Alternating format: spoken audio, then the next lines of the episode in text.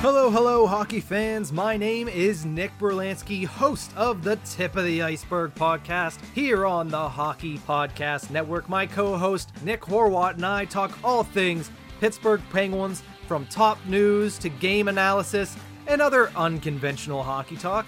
We've got you covered. New episodes every Monday. Tune in at the hockeypodcastnetwork.com or wherever you get your podcast from. And let's go, Pens.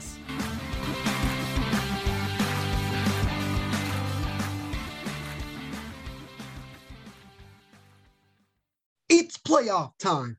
Big stakes, bigger promotions. DraftKings Sportsbook is putting you courtside with a chance to turn $5 into $200. That's 40 to 1 odds on any basketball game. All you have to do is pick any team that is still in the hunt for the trophy, and if that team wins, you will receive $200 in free credits. That's right. Pick any team that is still in contention, bet $5, and if that team wins, you cash $200 in free credits. All it takes to claim these 40 to 1 odds on the basketball team of your choosing is placing a $5 bet on that team and that team to win.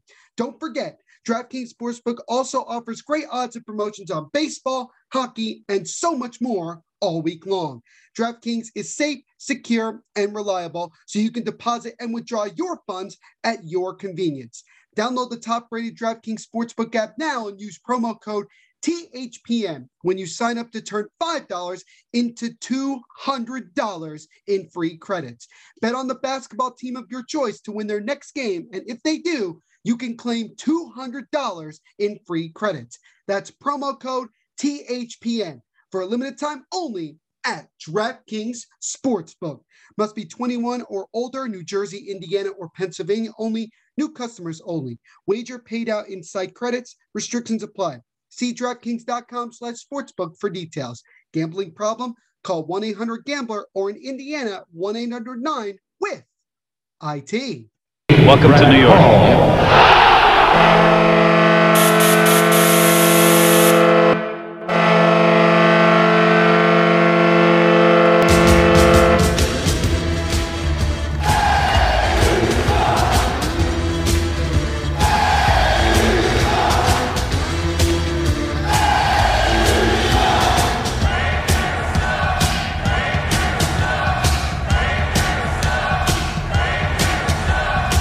Attention fans, this is the Devil's State of Mind podcast, brought to you by the Hockey Podcast Network. Now here's your host, Neil Villapiano.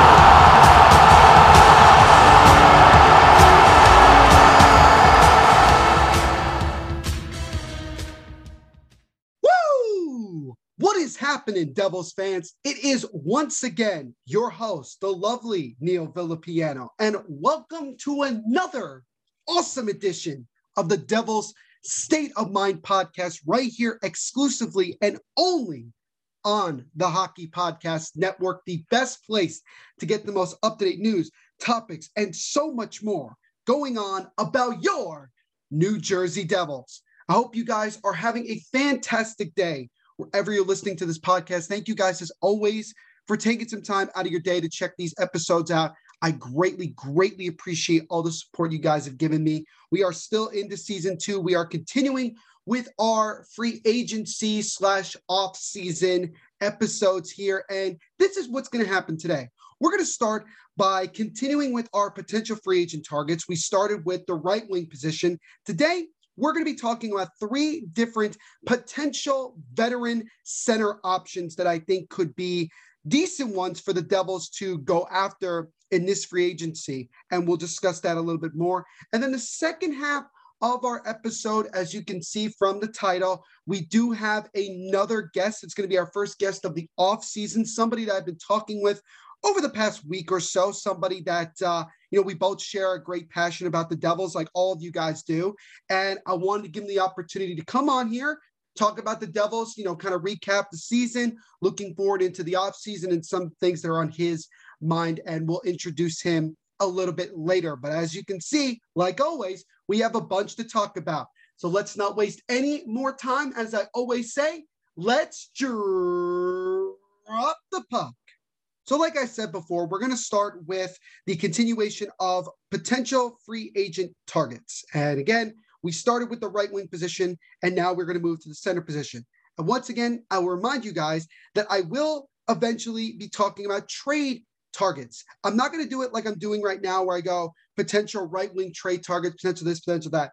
I'm probably just going to come up with a with a relatively big list of team of players that are either in situations where maybe they need a change of scenery and could possibly be a good addition to our team, or just somebody that the Devils could go after to take advantage of some cap strap teams. So it's going to be interesting when we get to that point. But we are going to be focusing, continuing to focus on free agent targets. We are talking about the center position.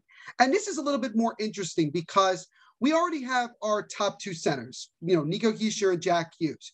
But I think the, the big question is who is going to be some of the guys that we see on the third and fourth line? You know, what guys would make sense. Now, we do have some young players. We have a guy like Dawson Mercer that very well could take over as that third line center guy, or because he also has the ability to play on the wings, could also play at a wing position as well. But I think when you look at next season, do I think that there's a good chance that Dawson Mercer can make this team? I think there is a decent chance, but I also think that maybe Tom Fitzgerald doesn't want to rush somebody like him that quickly. They may want him to start in Binghamton. So I think when you look at the Devils and you look at maybe the situation and you look at the possibility that we may lose a centerman due to the expansion draft and we may not be able to, you know, keep everybody that we really want, the Devils could be looking at some veteran guys. Because let's face it, once again, as we've mentioned before, the Devils are clearly by far the youngest team in the National Hockey League, and they do need some veteran guys in here who know what it takes to win and how to really create that culture because we really need to create a winning culture with this young core. But we also need some veteran guys in here that can teach the young guys how to win in these situations. And no disrespect to guys like Miles Wood or even PK Subban or Damon Severson to me, they're just not it because if you look at Severson and Wood, since the time in New Jersey, they haven't really experienced that much winning. So it's a little bit harder for them to fully be able to get the young guys going.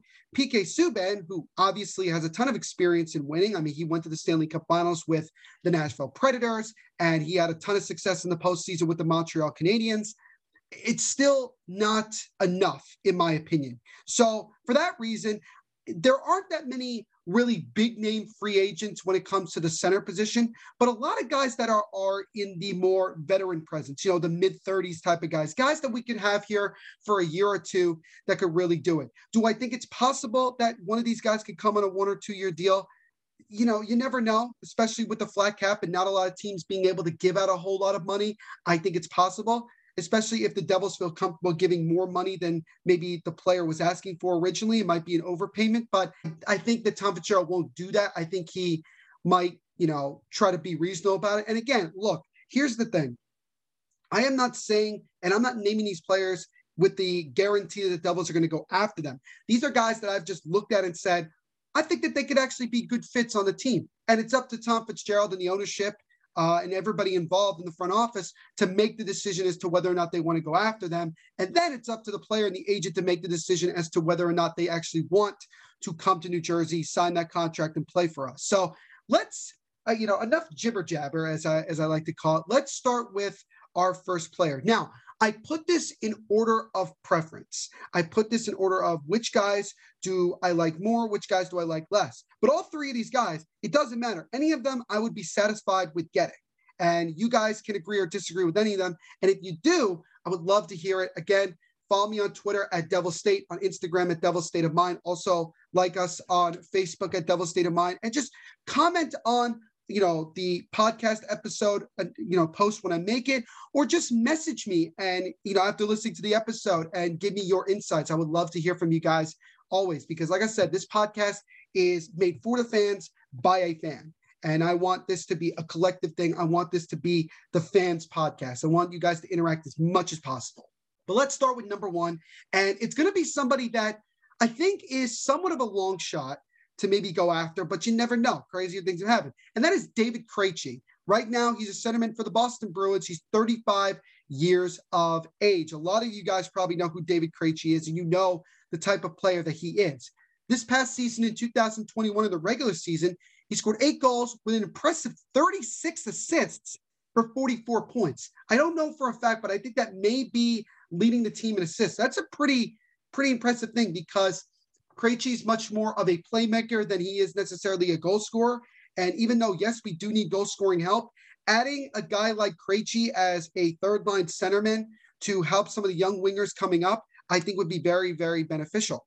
In David Krejci's career, he's played in 962 games and he has tallied 215 goals and 515 assists for 730 points. And he obviously has a long track record in the postseason playing for the Boston Bruins and winning a Stanley Cup back in 2011, going to the Cup final in 2013, and also 2019 as well. He has 40 goals, 77 assists for 117 points in 149 games played in the playoffs in his career.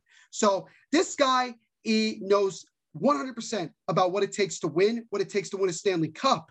And I think from a veteran presence, he would be really, really good for the Devils. Let me read you something from a Bleacher Report article um, that was written about Krejci. There's a couple paragraphs here. But before I do that, I wanted to give you guys a quick. Uh, I didn't. I didn't do this with the right wing guys, but I'll do it here and I'll start and go from there. I want to give you guys the current contract that each of these players is on. So for David Krejci, he signed a six-year, $43.5 million contract, you know, six years ago with the Bruins, including $43.5 million guaranteed and an average annual salary of $7.25 million per season. In 2020-21, basically, Krejci has earned a base salary of $7 million while carrying a cap hit of $7.25 million. So that is his current contract. And obviously, he will be an unrestricted free agent at the end of this season. So this is what Bleacher Report had to say about David Krejci. A model of consistency since his sophomore year back in 2008, 2009, David Krejci has spent that period as a reliable second line center with the Boston Bruins. Now 34, well, obviously now he's 35, this season could be his last with the Bruins as free agency beckons. Krejci has tallied at least 43 points in 10 times in every season in which he's played 60 plus games. And knowing obviously we're most likely going to be having an 82 game season next year, I will take that. He's also achieved those numbers despite ever changing line mates throughout his tenure in Boston. The veteran center helped them win the Stanley Cup in 2011 and reach the final in both 2013 and 2019, like I mentioned before. With 28 points in 40 games, he should reach between 35 and 40 points. This article was written during the season. So, you know, take that, you know, take that with a grain of salt. Coming off a six-year, $43.5 million contract, Krejci won't attract lucrative offers like that at this stage of his career. With $50.4 million committed to 15 players, the Bruins can afford to keep him if he accepts a short-term deal and a pay cut from his $7.25 million annual cap hit to around $5.75 million. He might get a little more than that on the open market. So here's the thing. I said that this was a long shot because David Krejci has played basically his entire career with the Boston Bruins. And at 35 years of age, knowing that he's probably made more money than he'll ever know what to do with, I don't really see why exactly he would want to go from a Boston team that right now is, is really kicking kicking Mofobo against the Washington Capitals up three games to one at the time of this recording, mind you, in their first round series with the Washington Capitals. Um, I don't know why he would want to leave Boston to go to a team like New Jersey, uh, a team that's another two, maybe three years away from being uh, a cup contender. It might be difficult for him. So Krejci, I think most likely would probably take that pay cut unless Krejci feels like that at this point in his career, he wants to try to make as much money as possible. And you know, we don't know what the situation is going to be with the contracts and the salary cap for the Bruins. What we won't know until probably after the expansion draft when they lose whoever they're going to end up losing. But I will say this: if David Krejci decides to test the market, I know that sounds like a lot considering that he was just making 7.25. Um, I would kick it up to about six and a half, maybe 6.75 which is still somewhat of a pay cut from what he was originally making. But I think when you look at it from a reasonable standpoint, you think he's 35 years of age. At some point, he's going to start going down points wise. He's not going to be able to be as consistent. Although, as I just pointed out, 10 plus years of being relatively consistent, getting 40 points is, is pretty damn, pretty damn good. Um, but and I don't think honestly it he's doing it because of the talent that he has around him. I think he's also just a really, really good two-way player. Um, and he's a really good two-way player. He can help us offensively and also being well defensively, especially on the penalty kill, you know, winning faceoffs. I think that would be a key thing. Um, but as far as like realistic, uh, again, six and a half, six point seven five million dollars per year for maybe two or three years for David Krejci. Um, I don't think that's that's really a difficult thing uh, for the Devils to do because again, we have a lot of cap space and we're going to have to make some moves anyway just to get to the cap floor. And I know that it could also mean that we have to sign, you know, some prospects that we have and also getting extension to a guy like Jack Hughes and all those things. But again, when you're looking from a veteran perspective, he's probably the guy that most franchises would want to go after. Um, but I wouldn't get my hopes up too much because, again, Boston is where Krejci's played his whole career, and I think he may take a hometown discount. Who knows? But then again, we thought that Alex Pietrangelo was going to take a hometown discount with St. Louis, and he ended up signing a lucrative contract with the Vegas Golden Knights. So anything can happen. But I think that this is more unlikely. But if he ends up testing free agency, I think the Devils should definitely entertain it because I think that he could really help the young kids move along and help us really build that culture. And also, he if he could get us 45 to 50 points, you know, being as consistent as he is, that's going to help us win. That's going to help us be competitive and get to meaningful games that we want to get to in late March, early April. So David Krejci is the first guy on our list when it comes to potential free agent center targets. So the next guy actually has some ties with the New Jersey Devils. Well, not him specifically, but his father actually has ties with the New Jersey Devils, and that is Paul Stastny, the son of Peter Stastny. Uh, Stastny, as a lot of you older Devils fans know, played with the Devils back in the mid to late 80s, and you know he, was a very, very good player. Do not get me wrong, especially when he went to Quebec. Great player. 100%. Paul Stastny has been a solid player in his career. And he's been a guy that actually in the past I have actually I've actually wanted the Devils to go after. Uh, but this was obviously earlier in his career uh, when he was playing with the likes of St. Louis and even early on when he was playing with Winnipeg. But Stastny is also 35 years of age. He is a centerman. He plays for the Winnipeg Jets at the moment. And at the time of this recording, he just scored the previous night the overtime game-winning goal to help the Jets take a commanding, well, not a commanding, but a two game, two games to none lead over the Edmonton Oilers in their first round series, going to Winnipeg. So that was a big time goal. And seeing a veteran like Paul Stastny do the type of things that he's done in the postseason, if the Devils can get to the postseason, he would be a guy that could help us out tremendously. For Stastny in 2021, he had 13 goals, 16 assists for 29, 29 points, excuse me, in 56 games played. So that's pretty decent. Um, with regards to points, I mean, if he was on our team, he would have been one of the top five point getters on the team. So, I mean, there's there's something to look at. Uh, Paul Stastny, I was going to say Peter Stastny. Paul Stastny in his career has scored 263 goals, has tallied 492 assists for 755 points in 1,001 games played in his career. So he, like Travis Zajac, was able to eclipse 1,000 career games. So congratulations to him. And in the postseason in his career, Stastny has scored 26 goals, tallied 42 assists for 68 points in 900, in not 900, 99 games played. So game three against the Edmonton Oilers, if he does play, barring something crazy, that will be his 100th career playoff game. So he has, like David Krejci, a really good amount of games played in his career and a lot of playoff experience, a lot of veteran experience. And Stastny might be uh, even more reasonable to go after because I don't think he's going to be looking for as much as he as uh, David Krejci was making on his previous contract. But let's read Stastny's current contract at the moment. He signed a three-year, $19.5 million contract with the Vegas Golden Knights. So this was when the Golden Knights first came into the league including $19.5 million guaranteed and an average annual salary of $6.5 million. In 2020-21, Stastny has earned a base salary of $5.5 million while carrying a cap hit of $6.5 million. So looking at Stastny, he's obviously made less money in his last contract than David Krejci has, but there's a lot of differences to that. Um, I think Krejci is a better player than Stastny, but again, all of these guys that I mentioned are veteran guys. Well, two out of the three, basically. Um, And do I think Stastny is going to get a huge contract in the offseason? No.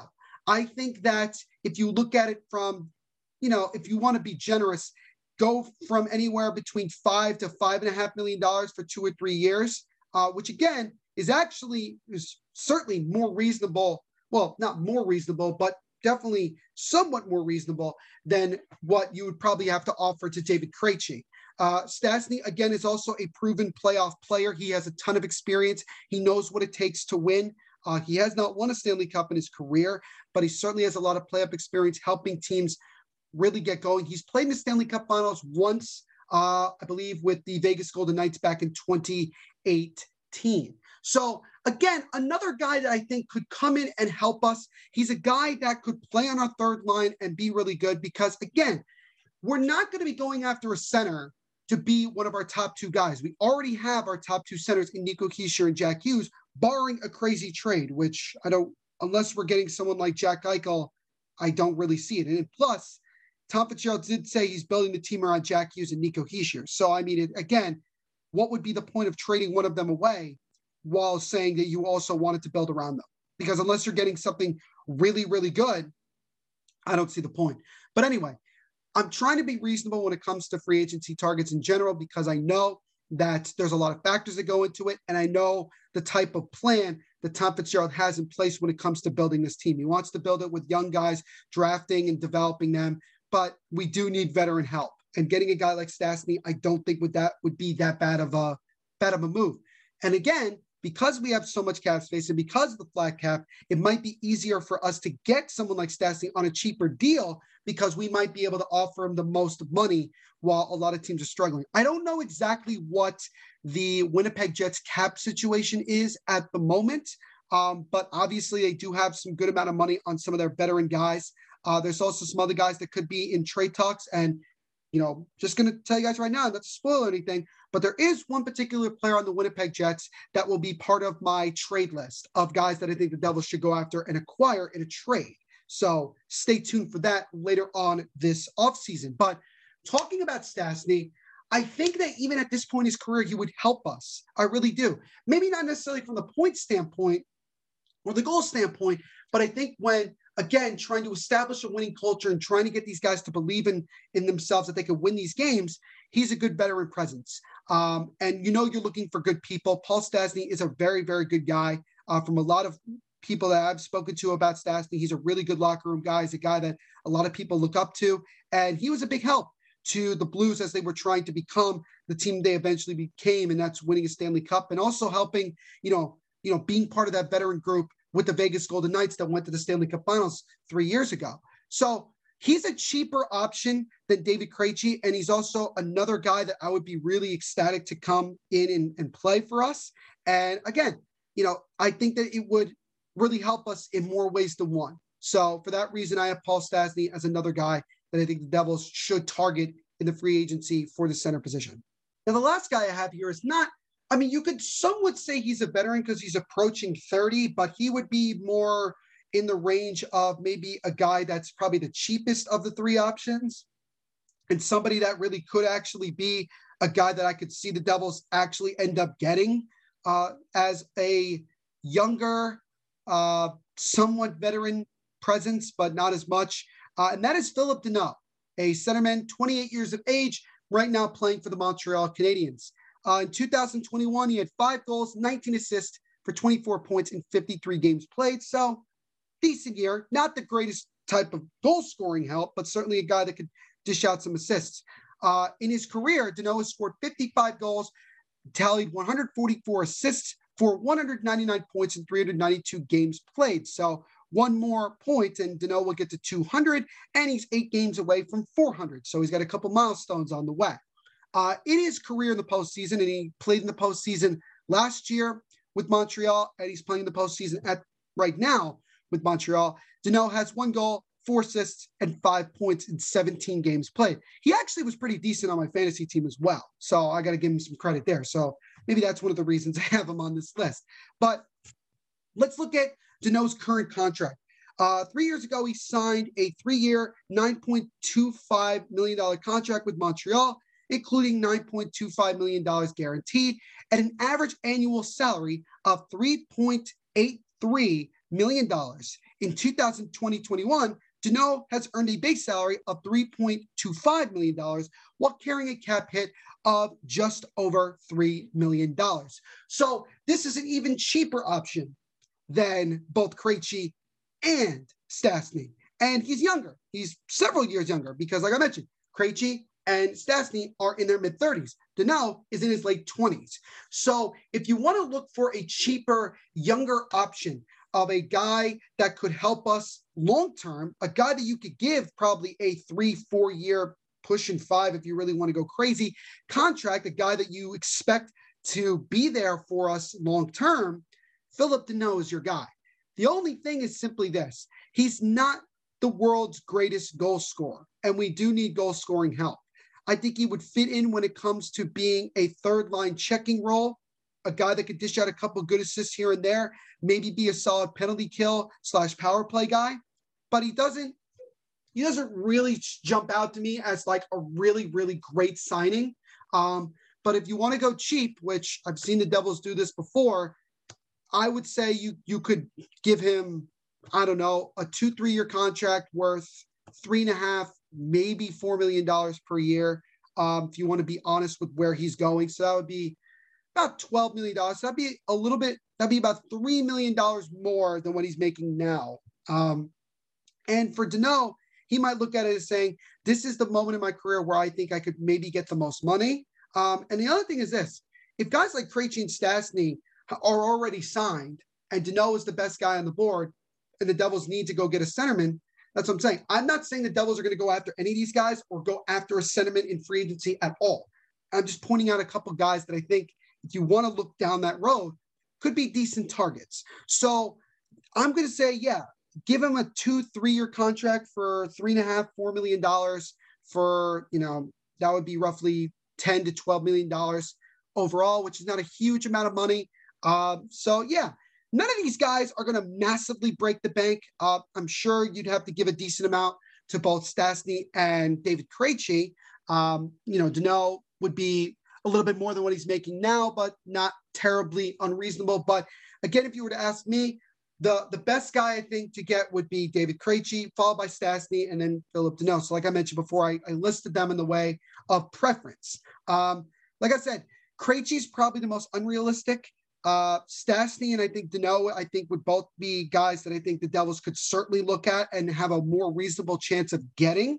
Uh, but all these guys, there's always a possibility to it. And again, We'll see if the Devils even sniff the free agency market when it comes to centermen, unless they really want to go with the young guys that they have. So those are the three potential centerman free agent targets that I think the Devils should go after here. So the next episode, which is upcoming, which will be this upcoming Thursday, we will be discussing left wingers, and that's going to be very interesting because I have some really, really uh, intriguing names that I think you guys would be excited if the Devils could get one of them. So stay tuned for that. But those are my three potential targets from the center position that I think the Devils should look at in free agency this year. Now, ladies and gentlemen, it is time for the second part of this edition of the Devil's State of Mind podcast. And like I said before, if you check the title of this episode, you know where I'm going with this. But we have our first guest of the offseason. He is a big time Devils fan. He was born and raised in Princeton, New Jersey, raised in Hightstown, actually, and his favorite Devils moment is the Adam Henrique goal against the Rangers in the 2012 Eastern Conference Finals. He is an alum of Mercer County College and Fairleigh Dickinson University with a master's in communication studies. He is 26 years of age, going to be turning 27 in June, and he's been a Devils fan, a New York Giants fan, and a New York Mets fan his whole life, with his favorite sport actually being NASCAR. And he's also a big Swifty. So it is with great pleasure to welcome on big time Devils fan, Michael Nebbia. All right, Devils fans, we have another guest, our first guest during the off season of this of the Devils State of Mind podcast, and I just introduced him. If you just heard my introduction, it is a pleasure to welcome on our good friend Michael. Michael, welcome to the Devils State of Mind podcast. First and foremost, how are you doing today? I'm doing all right. A little nervous because this is my first time on Devil's State of Mind. uh, we've actually got a full day of NASCAR coming up from Circuit of the Americas. Uh, first time that NASCAR's doing Circuit of the Americas. So this is going to be a wild race. Without a doubt. I actually, fun fact, I used to be into NASCAR when I was uh when I was younger, but once Jeff Gordon retired, I kind of kind of fell out of it. Um, I think he, was- picked a good successor in Chase Elliott. Yeah, yeah, but uh, you know, there's nothing like watching Jeff Gordon. I, I still watch his highlights from time to time. Um, and I used to play, you know, EA Sports NASCAR for many years. So I and I, I'm still into it, more or less. I still play NASCAR Thunder. I Nice. there was there's one lightning challenge that's always gotten the better of me. It was the Jerry Nadeau hit the pump from NASCAR Thunder 2003, and I finally figured out how to get through it. You have to wreck Bobby Labonte to get through it. That's awesome, man. That's awesome. But let's let's talk about hockey because that's that, that's what we're here for. We're we here to talk about some hockey, and obviously, you know, with with us being Devils fans, we don't really have much to look forward to when it comes to the playoffs. I mean, I have been watching, and they have certainly been. They've certainly not been disappointing 100%. They've been real. There's been some really good series, but we're going to be talking about the Devils. And I do this with a lot of my guests, especially when I have fans on like yourself. My first question straight up is this How'd you become a Devils fan? Oh, I became a Devils fan around 98, 99 when they were making the playoffs all the time. When they had Arnott, Elias, when they had Marty Brodeur, greatest goaltender of all time. Mhm. and I would just take over my parents' TV whenever a Devils game came on, and I would just flip to wherever Devils were playing. Mm. And oftentimes it would come on right after Shop Till You Drop on PAX. Mm. Very, very nice. Yeah, no, I mean that that period of time, as most Devils fans would know, was when we were at our most dominant. You know, winning the cup in '95 and making the playoffs consistently, and then obviously winning cups in 2000 and 2003. So luckily for you, you know, you were able to, you know, see a lot of that. You know, for me personally, being a little bit younger than you are, it was um, I don't have a whole lot of memories, definitive memories of watching the Devils win the Stanley Cup. So I mean, it I kind of act like a fan that's never seen my team win the Stanley Cup or that the team or acting like the team has never won a cup. Um, so obviously there there's a little bit of frustration there, but you know, all those guys you mentioned, great players, uh, made massive contributions to the New Jersey Devils um, and were big parts to the success that we had. My next question to you is this, and I kind of mentioned it um, earlier when I introduced you um, before you jumped on. What is your favorite memory of all the memories that the Devils have given have given to fans? What is the one that sticks out to you the most? I actually have two favorite memories. One, of course, is the 2003 Cup. I watched all seven games of that series, and I remember my mom waking me up the next day to tell me that the Devils had won because Game Seven took place on a school night, and I was only eight years old, about to turn nine, Mm, so I couldn't stay up to watch the entirety of Game Seven. Yep.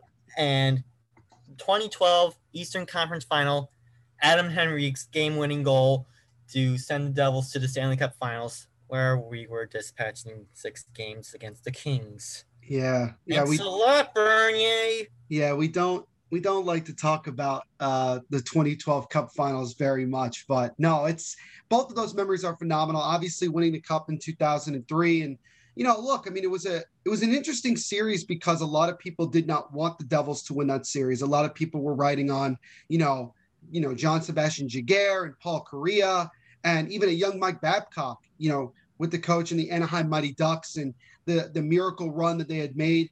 Um, but it was really crazy, and I, and I remember the the thing that really irritated me the most about that entire situation was that the was that basically the playoff MVP or the Conn Smythe, as everybody knows, was actually not given to even a Devil player. Was given to Jean-Sébastien Giguère.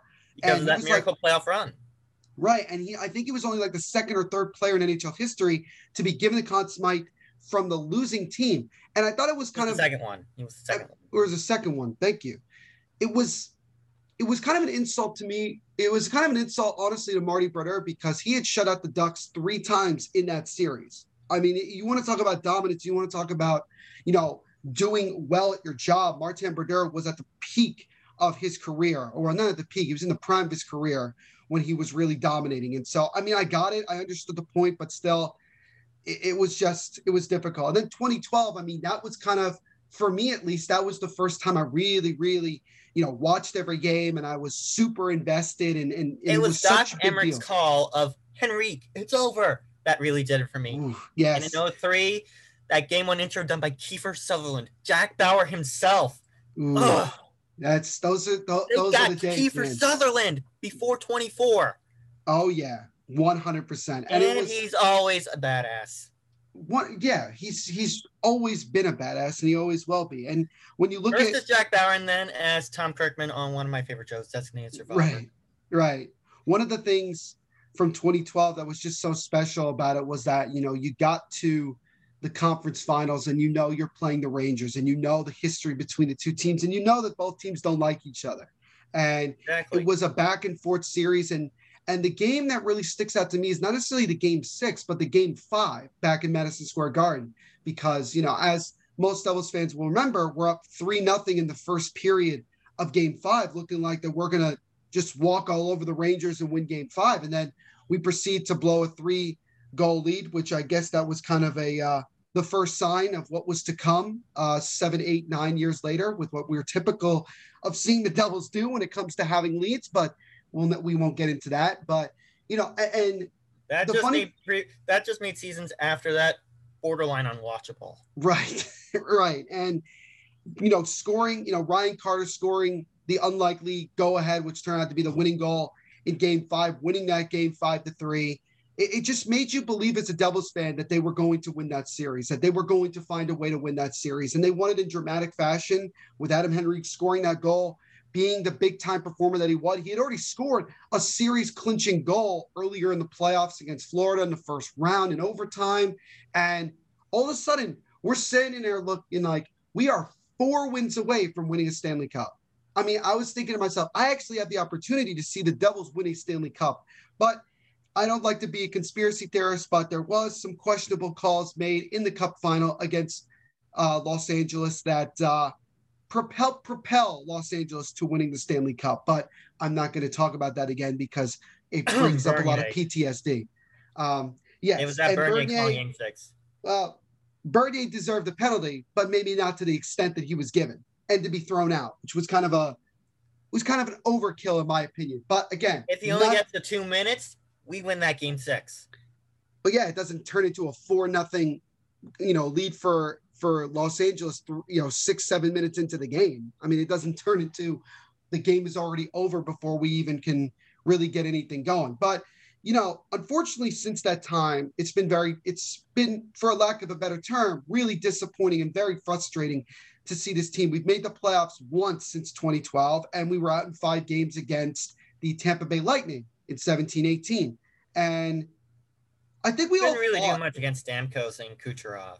Well, I think if we had won game four, and I was actually at that game, I think if we'd won game four, that series would have been a lot different. But it's really difficult to understand um, when I was younger why the Devils were just not the same team that they once were, constantly making the playoffs and constantly being uh, a team that could compete for a Stanley Cup. And I think that it was a combination of ownership. Um, I think Lou was not given the opportunity to do the things he had done before to make the team successful. He was kicked. He was basically thrown out of the Devils organization because of Especially after pulling heist after heist after heist. right and He was a genius. right and and he, we could see what he's done with Toronto. You know, we, we're looking at what Toronto's been able to do. We look at the Islanders. We see what they've Yeah, become. Kim's favorite team. Right, and that and you just And look at that. look at the Islanders. Yeah, I mean, it just it's a it's a really it's a really remarkable thing, and it doesn't surprise me that Lou's doing that. And I was talking to my good friend, and you know him, you know her very well, Michael and Kim Moisa, Isles Girl Three on Twitter, and I said to her, I said, look, this is what you're going to get with Lou Lamoriello once he becomes your general manager. He's going to make you into a competitive, winning hockey team. You're Yeah, not going to exactly. be Lou makes com- competitive hockey teams. He pulls Right. off these genius heists, and he turns bad teams into contenders. Absolutely. And you're seeing what you're seeing it now. And the, the Islanders tied their series with Pittsburgh. They're two wins away from moving to the finals, I guess you want to say, of the, The- East Division. The East Division Finals, potentially against Boston. Probably Likely against, against Boston. Boston. I don't. I don't see Washington coming back from three one. I think that that series is all. But It's All but possible to come back from 3 1. I mean, I've seen it before. Do not get me wrong. But I just in Cubs this, in the World Series 2016, Cavaliers NBA Finals 2016. A 3 1 lead's not safe. No, any- it's not safe. You got to win that game five. You can't even give them an opportunity. So we'll see. We'll see what happens. Um, I think game five is later today, I believe. Top of my yeah, it's game five is later today. We're actually recording this on Sunday, May 23rd. So by the time you guys listen to this episode, we will have known whether we are going for a game six between Boston and Washington, or Boston becomes, I believe, the first team to advance to the second round of the Stanley Cup playoffs. So we so we'll, we'll see what happens down there. But going back to the Devils, uh, Michael, my next question to you is simply this: Let's talk about the team this past season. Let's just focus on the 2021 New Jersey Devils. Okay. Look, nobody really expected the Devils to go out and be phenomenal and be a playoff team, anything like that. This was probably the year where we really had no idea what was going to happen because we knew how many new guys that were going to come in and play. We had a new coaching staff, new general manager. It was going to be a very, very interesting year. And it got off to a good start. We looked really competitive. We looked like a team that was going to be competitive all year long. And then COVID hits. We're out for 16 days. And really, after that point, even though we won a couple games right after we came back, we just could never find the same rhythm again. And we just went through periods where we really were struggling to win games. And if you, if everybody remembers, at least tries not to remember, when we got past the trade deadline, we proceeded to go on a 10 game losing streak. And I, if you guys remember hearing me say a couple weeks ago on the podcast that I personally did not think the Devils were going to win another game because of the way that they were finding every single possible way in the books to lose games. But the Devils did finish the year on a high note, winning five of their uh, last eight. And as a result, they are tied with the Seattle Kraken for the third highest odds in the 2021 draft lottery. And you guys know my feelings already. I don't really care where we finish in the lottery. If the worst we can fall to fall to is five, which is still not even a big deal, we're still getting a top five player. It does not matter. Um, and I don't really care about getting the first overall pick because I don't want to be called the Edmonton Oilers of the East. That's the last thing I want to be called. But Michael, in your opinion, let's start. Here's my first question to you. My first question is this: What was your expectation going into the season? I was not expecting much of the Devils. I was hoping they'd finish with a wild card, but I wasn't hopeful for the Devils this season, despite that we had two top overall picks in Hischier and Hughes.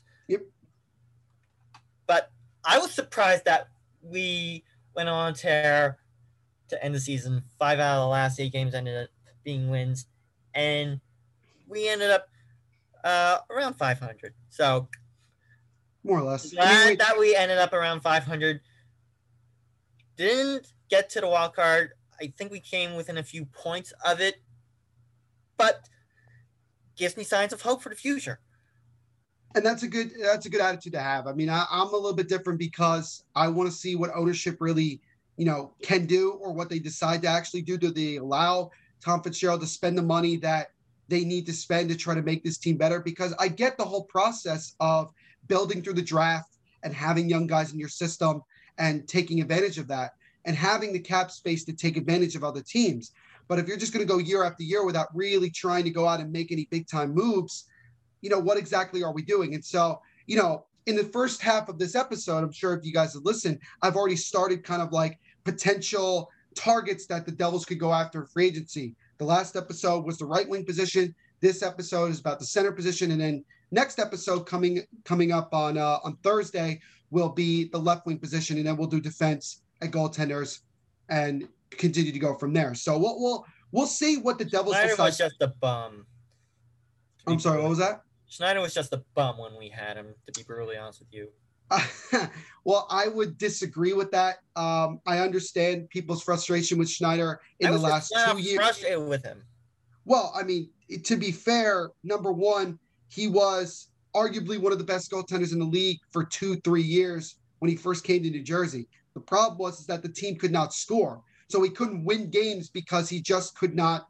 he couldn't get goal support. It's like Jacob DeGrom not getting run Don't support. go there, please. It's like Jacob. De- no, it's the Jacob Degrom disease, as I call it. It's like he pitches phenomenally, but they but still the team can't. can't get run They can't get runs. Exactly. So that was the thing with Schneider. And I understand the last two or three years, but, you know, from 17, 18 to 1920, I get it. He really struggled because of injury and just there was very little support for him defensively, as we clearly saw with Blackwood even this year, just getting very little to no good defensive support. So, yeah, I get the people's frustration about Corey Schneider, but I think honestly, he did as best as he possibly could with the situation. It just didn't work out. And we'll see what happens with him um, and the New York Islanders, him being the third string goaltender. Um, probably not going to play at all unless something really nuts happens, which I doubt. Um, but it's hockey, anything can happen.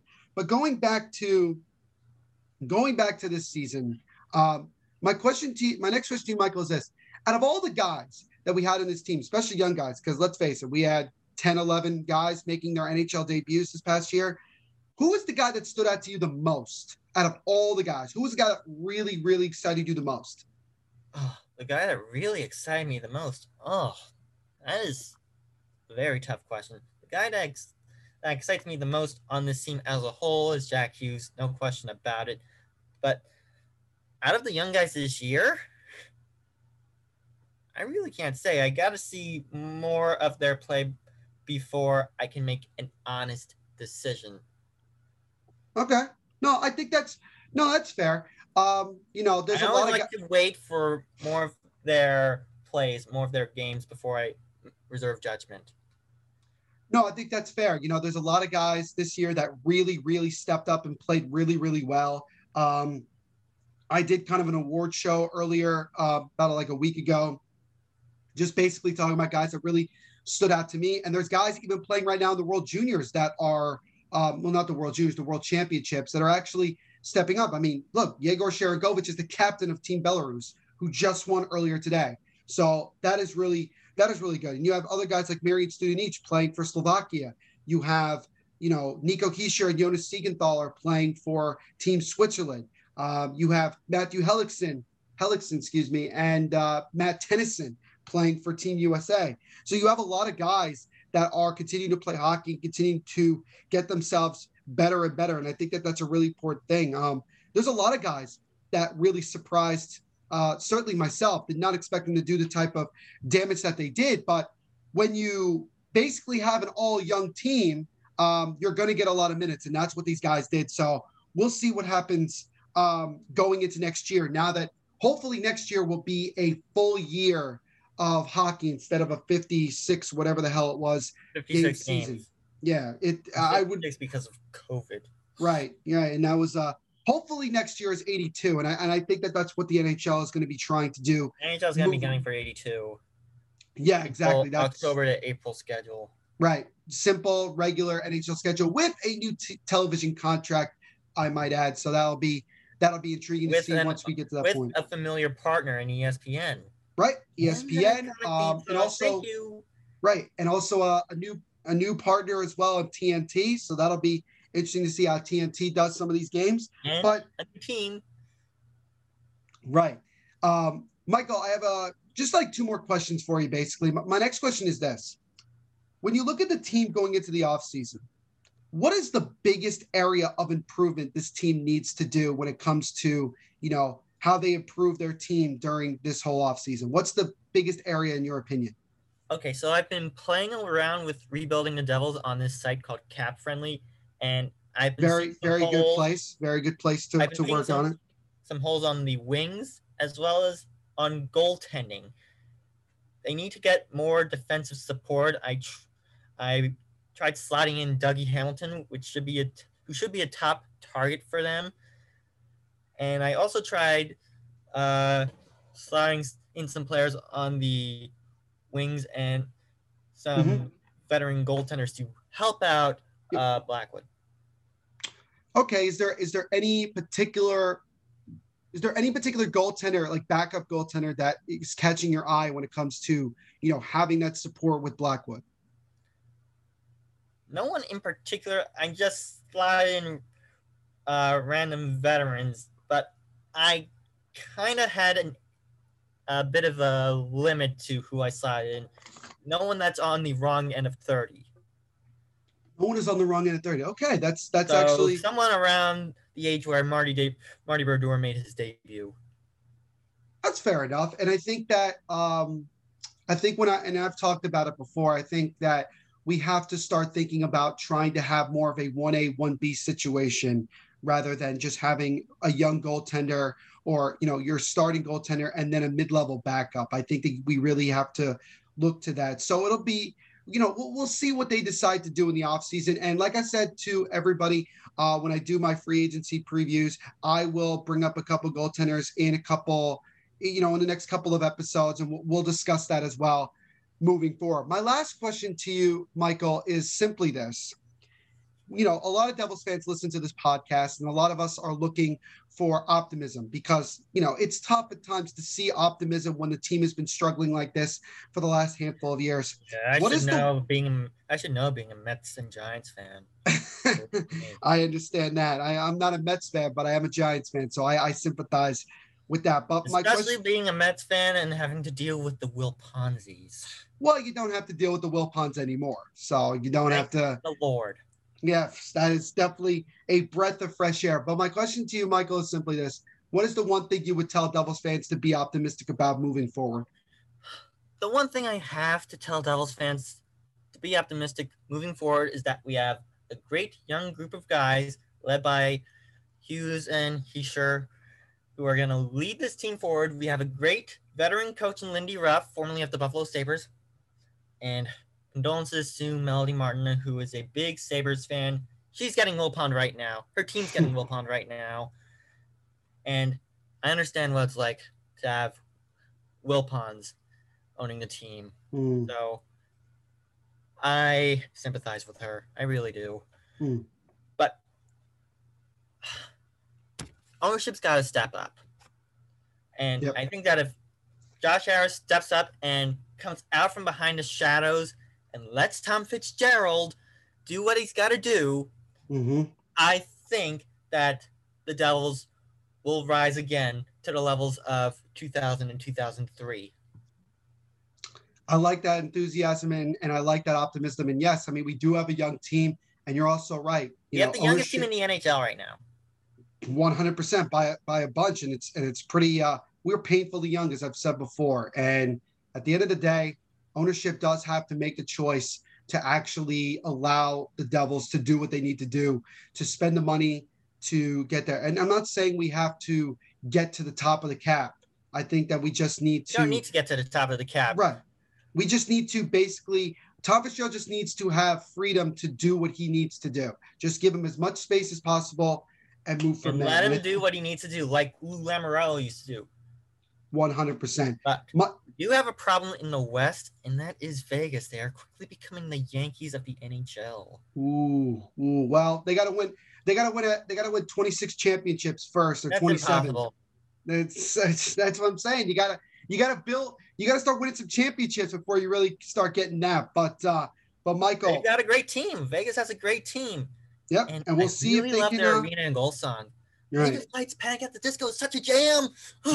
it is a good song. It is a good song. But Michael, before I let you go, man, and again, thank you so much for for taking some time to talk with us today. Tell the folks at home where they can find you on social and just talk about anything you're uh you're you have upcoming. So the floor is yours. Well, I am starting my own Devils and Giants podcast. The Giants podcast, True Big Blue, is gonna start up in September. I'm uh, starting up. A, I'm gonna be doing a few pilot episodes once training camp rolls around in Cool. June, July. For the Devils podcast, I'll have a pilot episode around September, around the preseason. So there's that. Makes sense. And I'm going to be doing some live commentary for the Circuit of the Americas race coming up in a couple of hours. We're Cool. recording this on Sunday. It's for my NASCAR podcast called The Garage Area. I'll talk NASCAR news, I'll talk previous races, I'll talk whatever about the world of NASCAR. And I do that on Mondays on Twitch and YouTube. awesome. So awesome. I just love doing that. It's what I'm comfortable with. Right. I used to do some Yu-Gi-Oh videos, not doing those because of the pandemic, and it's allowed for the trolls to just come in and break the community beyond repair. Mm, mm. Yeah, we don't want that. We don't want cyber trolls. They've led to cyberbullying bullying incidents, which have led to mass suicides. Ugh. Oh, it's unfortunate. And- That's unfortunate. And uh, Kim Kim Moisa, Isles Girl Three, is an advocate for mental health, and I want to follow in her lead and be an advocate for mental health and help curb the suicide rate. That's awesome, man. That that is absolutely phenomenal. I I, I commend you for it. I know how big mental health is. Uh, you know, And, I I won't being, lie. On the, being on the autistic spectrum, having to deal with epilepsy, Yeah, I sympathize with Kim on that. yeah. No, I get. I I completely. Um, I admire. You know the efforts. I I appreciate them 100. percent Um, and you always have support from myself and also the Devil's State of Mind community, um, and the Devils fan community as well.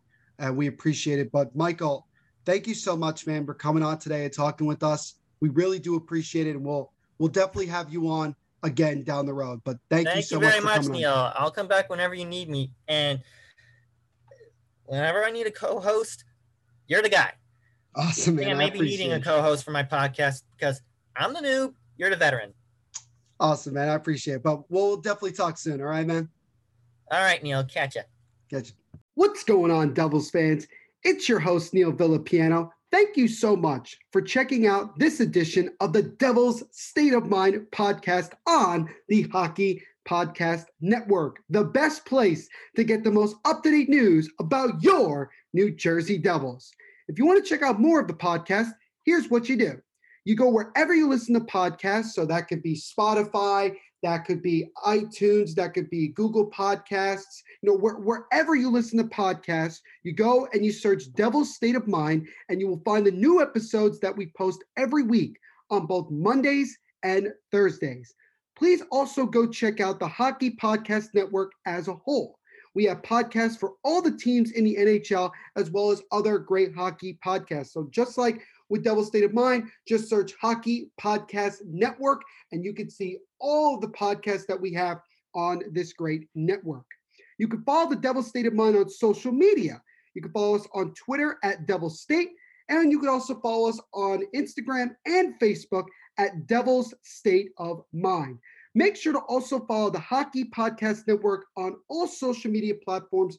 Just search at H O C K E Y Hockey P O D Pod N E T Net. If you want to listen to more of my voice, go like and subscribe to the Mofobo Network Sports Podcast, where I talk about all things going on in the wide world of sports. New episodes go out every Monday and Thursday, wherever you listen to podcasts. Also, go like and subscribe to the Mofobo Network Sports Presents channel on YouTube, where just like the podcast, I talk about different topics that are going on in the world of sports as well. New videos go out every single Tuesday on YouTube. So it's spelled M O F O B O Network Presents, and you will find it. Again, new videos out every Tuesday. You can stay up to date with all the new episodes and videos by following me on my personal Twitter at T H E N V P S H O W, my personal Instagram at NVPQB11, and also Mofobo Network on Facebook. And last but certainly not least, go check out both my books on Amazon and Barnes & Noble right now.